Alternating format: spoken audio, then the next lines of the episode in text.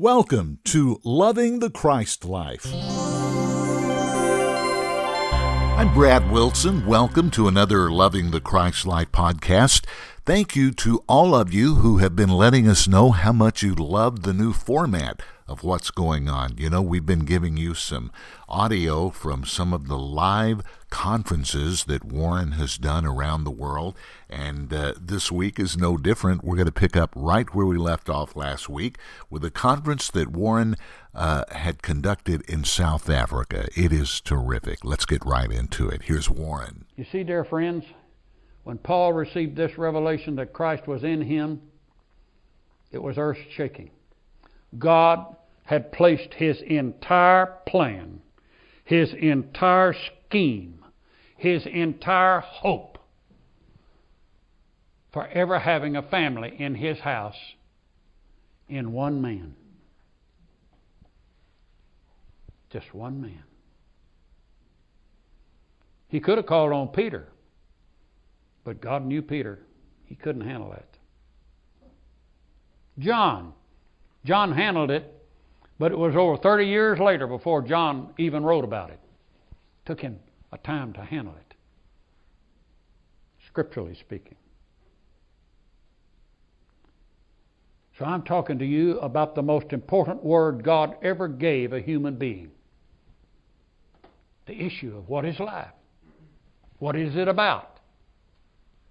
what's happening with it. It's all locked in that one man. He didn't give it to anybody else. He talked to a lot of people, never said a word about it. Jesus spent three years preaching on this earth and never did go into the detail about it. Never said that he was going to return and live in human beings by spirit. Never. You see, you can live a lifetime, never know what's going on. You can be in religion a lifetime, never know what's going on when it's plainly written in the book.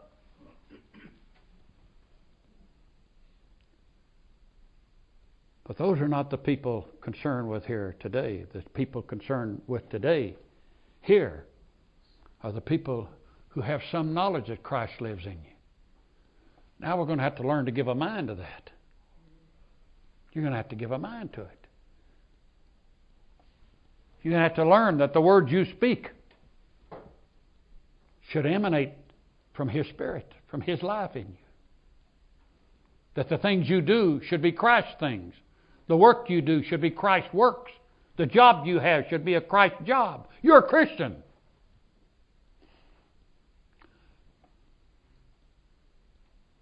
You don't separate yourself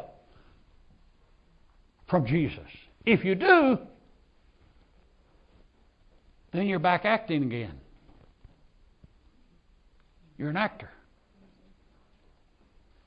But it's when your love affair becomes so keen with this Christ that's in you that you are a Christian. And the world knows. They'll know you're a Christian. You won't fit in, so don't think this is going to change everybody around you. You won't fit. But it's time Christians knew what a Christian was, and it's time the world knew what a Christian was. Their concept of Christianity is we're out building big buildings, we have big institutions, we take in a lot of money. That has nothing to do with what a Christian is. Those are some of the things Christians do, but that's not what a Christian is. So here we have one man that God has entrusted with this truth. That's a more important truth than any Einstein ever had. That's a more important truth than these fellows have that fly to the moon. That's a greater truth than anybody in religion ever had. That's the most mind shaking truth that could be given to human beings. The simple fact is, God never intended we live like we live, do what we do, and act like we act. He never intended that. Christians can be miserable people, you know. With Christ in them, they're miserable people. Had a woman in a meeting not long ago stand up and testify and say, Well, I sure had the world in my hand and everything was going good before I got saved. She's right. Somebody else came to me and said, I tell you, it's a whole lot harder to live this life of grace than it was to live the denominational church life. I said, You're right. You know why it's hard? You know what the difference is? Now, to be a Christian, you have to give a mind to it. Let this mind be in you that was also in Christ Jesus. We're going to talk about a mind that was in Christ. He doesn't want you to have the mind of Episcopalians or Catholics or Pentecostals or Baptists. He wants you to have the mind of Christ. God never intended that we grow up on church doctrine. He intended that we have the mind of Christ. Let this mind be in you, Paul says, that was also in Christ Jesus. And in another place he says, but you have available the mind of Christ. It's available. You got the Holy Spirit there to teach you this Christ. It's available to you. Open up to it. Receive it. Let it work. This mind of Christ is available to you. It's a working organism that's in you, and you're not using it.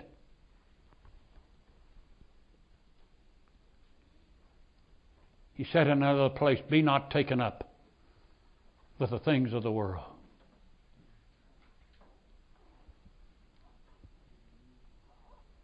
Be not taken up with the things around you.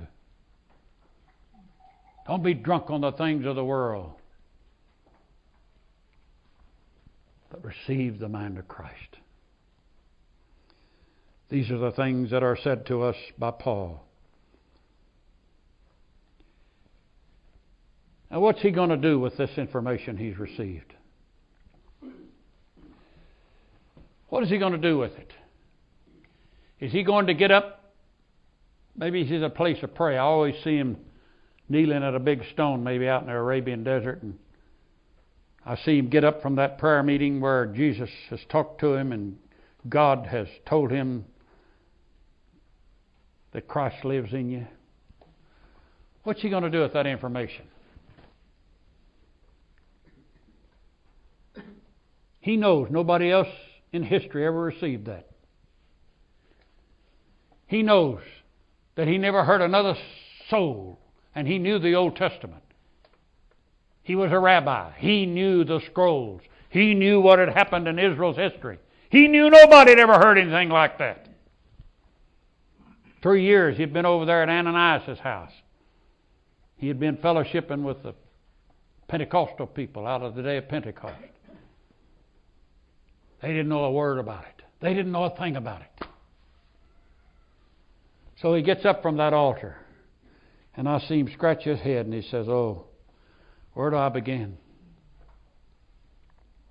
This is earth shaking. This is the reason why he died on the cross. This is the reason why God spent 1700 years working with Israel, that she might come to this one day of what a new birth was. This is why we have all those old scrolls. His mind began to trigger what this means. What am I going to do with this information? Well, one of the first things he did was to rush over to Jerusalem and try to tell all the preachers there what was going on. That didn't go over very big. They didn't ask him to preach in the church. He never got to preach in Jerusalem in the big Pentecostal church there.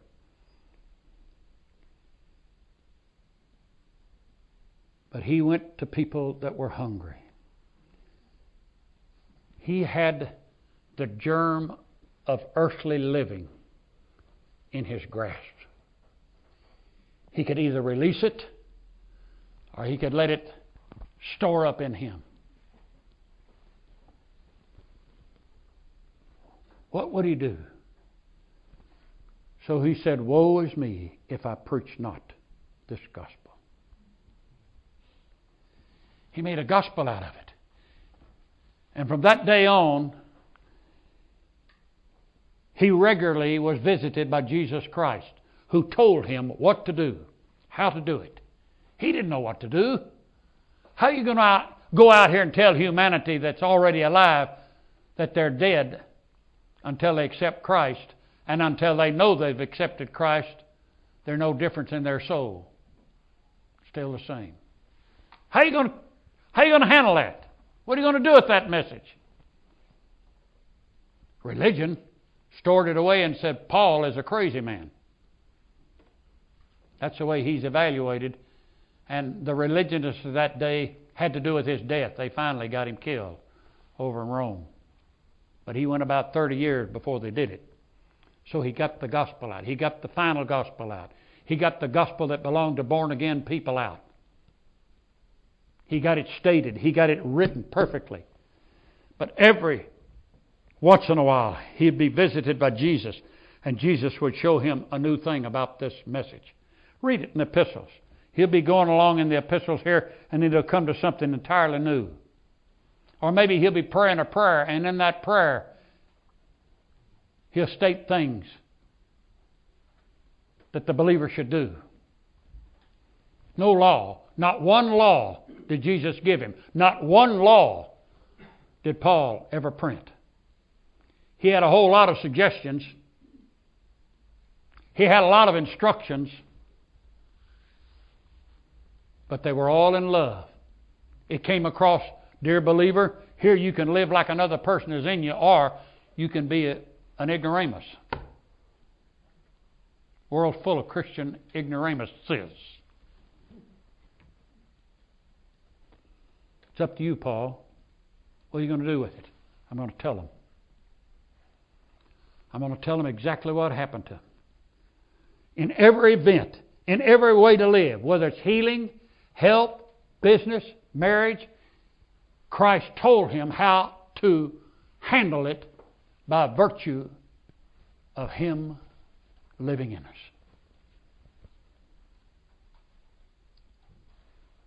Did you know that 90% of the preaching today is taken from preachers, born again preachers?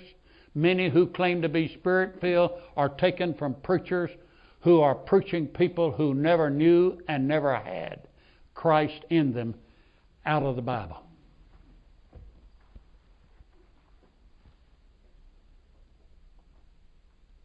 You think there's some difference listening to somebody that knows Christ lives in them and somebody that doesn't know that?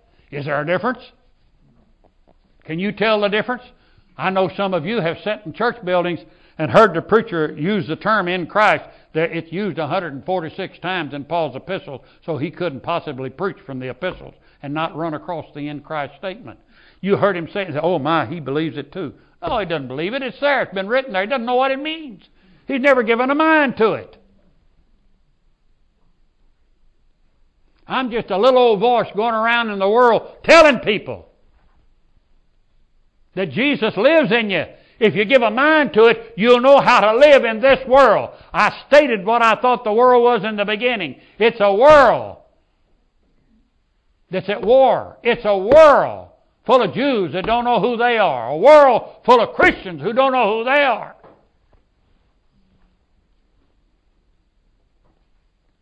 So, what have we done? Instead of listening to Paul, who gives us an answer on how to live in every detail of life, in 14 short epistles, he enumerates it all from the in Christ position. Instead of listening to him, we have built up a structure of education, of medicine, of science, and so forth all of which has not the slightest detail in it or even overt tale in it of Christ living in human beings.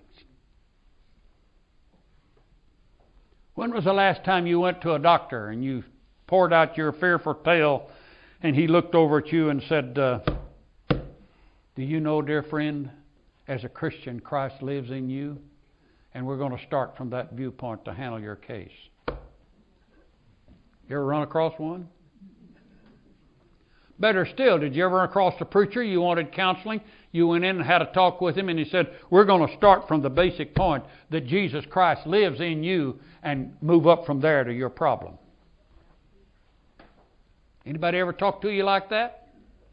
No, you've been denied the gospel. I preached that gospel.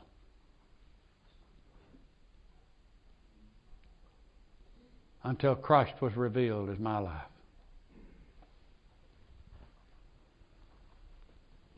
So, dear friends, if you want to know how to live, we're going to talk about it. If you want to know how God intended you to live, and I don't mean uh, He intended you just to live off of herbs and this sort of things. That's okay. They're doing good work. But unless somebody starts at the point in your life with, here you are, a believer who has had Christ living in you all the years up to this point, now we're going to talk about how to handle your problem. Because you're not going to be acting out anymore what you think you ought to do or what somebody else thinks you ought to do. We're going to talk about how Jesus lives through your creation. How does he live through your creation? Your creation is of God. You were created by God, created in his image and likeness. We're going to talk about how Christ moves through your creation. Dear friend, that's a whole other story. That's another gospel. That's something that only comes from the Apostle Paul in this book. Later it came from John.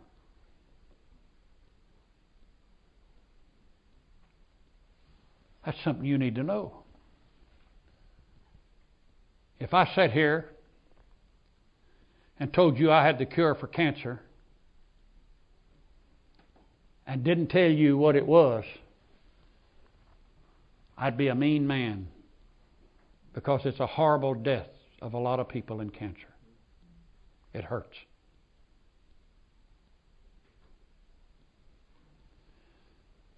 But if I sat here and told you that I knew what was the answer to your life, what was the answer to your living, your answer to being on this earth,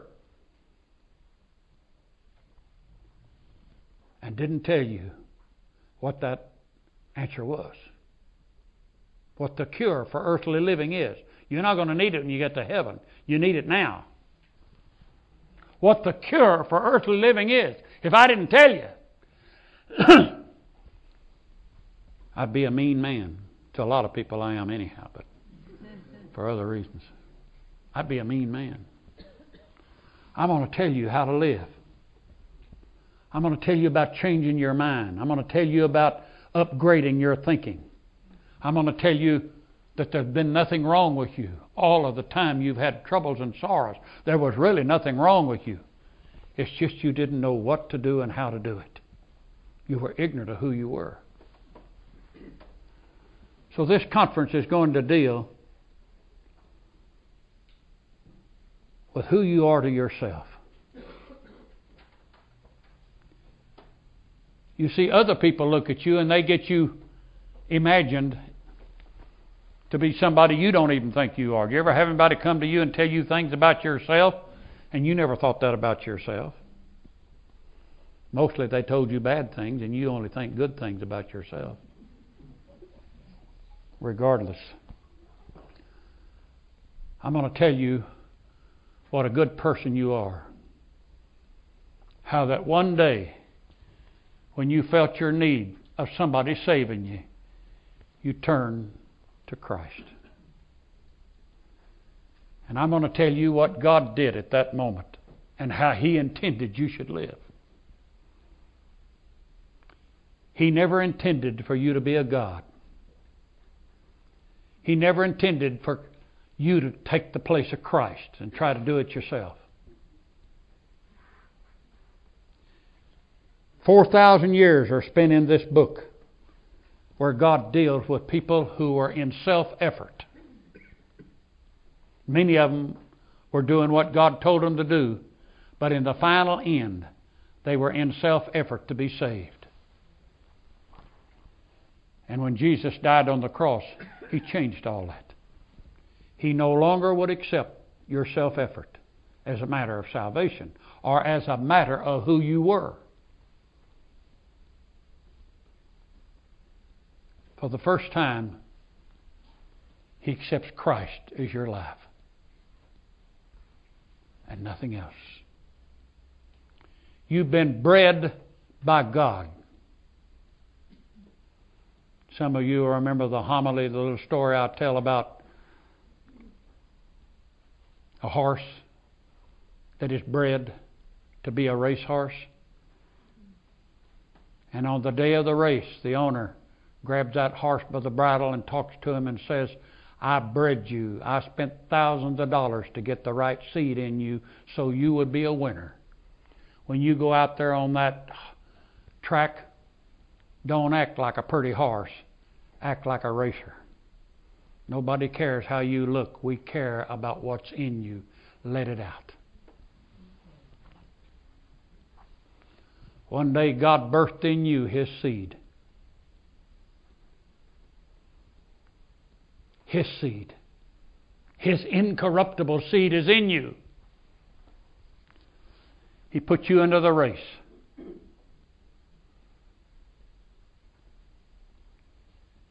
He's not interested in how you look, how you feel, what anybody else thinks about you. He's not really interested in you as much as he's interested in that seed working through you. Again, it's Paul saying, I no longer am important. Christ is the important one in my life. That's the gospel. That's the final gospel tied to the cross. Remember, nobody else in the scriptures ties a gospel to the cross, only Paul. That's the final gospel.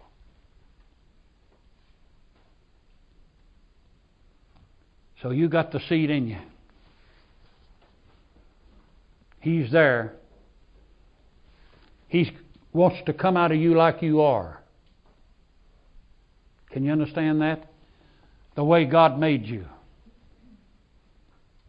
God made some of you like this fellow to have a lot of hair, and like this fellow here to not be able to grow it above, but he grows it on his chin.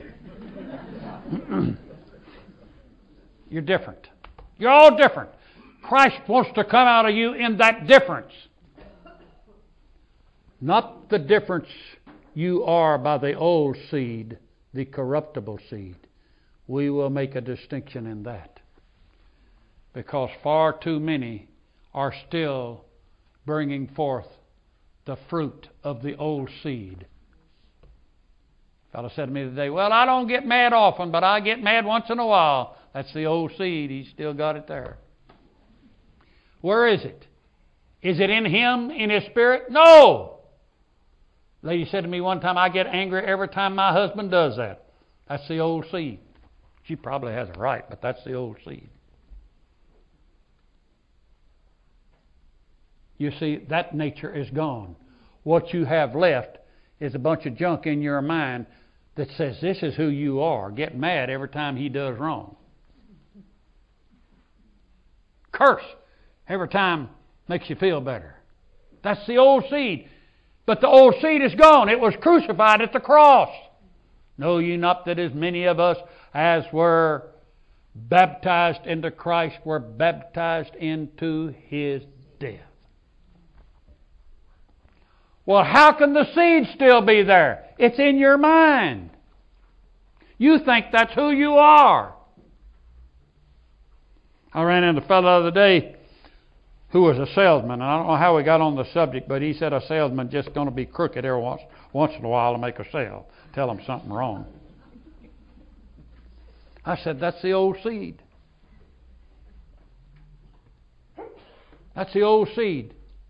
It died at the cross. That part of you is dead to God. But you're still spewing it out because your mind is not the mind that goes with the Christ that is your life. So, dear friends, we're going to have an adventure. We're going through the third chapter of Philippians, and it's a life changing chapter. I hope you're ready for it, and I hope you're open for it because the Lord has things to show us. You know why I'm so blessed to be here? Because of all, all the groups we have, anywhere in the world. Philippine Islands, we had hundreds of students go through our Bible school there. Only place we ever had a Bible school. It turned to the Christ life, and so I didn't start it, somebody else did. Or America, or Europe, wherever this message has gone, there have been more missionaries to come out of this group in the last 12 years than anywhere else the message has gone. I thank God for you. So obviously, I'm going to be a little or a lot more conscious of who you are when I talk to you. Because you, many of you are in the process of movement. That's good. God sent me here to bring a message so that when you move, you'd carry it to where you go. I can't be in every place, but you can. You can be there with the Christ in you, and you can share the gospel with them. Amen? Amen? Reach over and take your neighbor by the hand, will you? Take your neighbor by the hand right now and kind of look him in the eye and say, I see Jesus in you. I see Jesus in you, in your life, and all that you do. I see Jesus in you. Look at the husband. Because I see Jesus in me. I see Jesus in me. In my life and all that I do.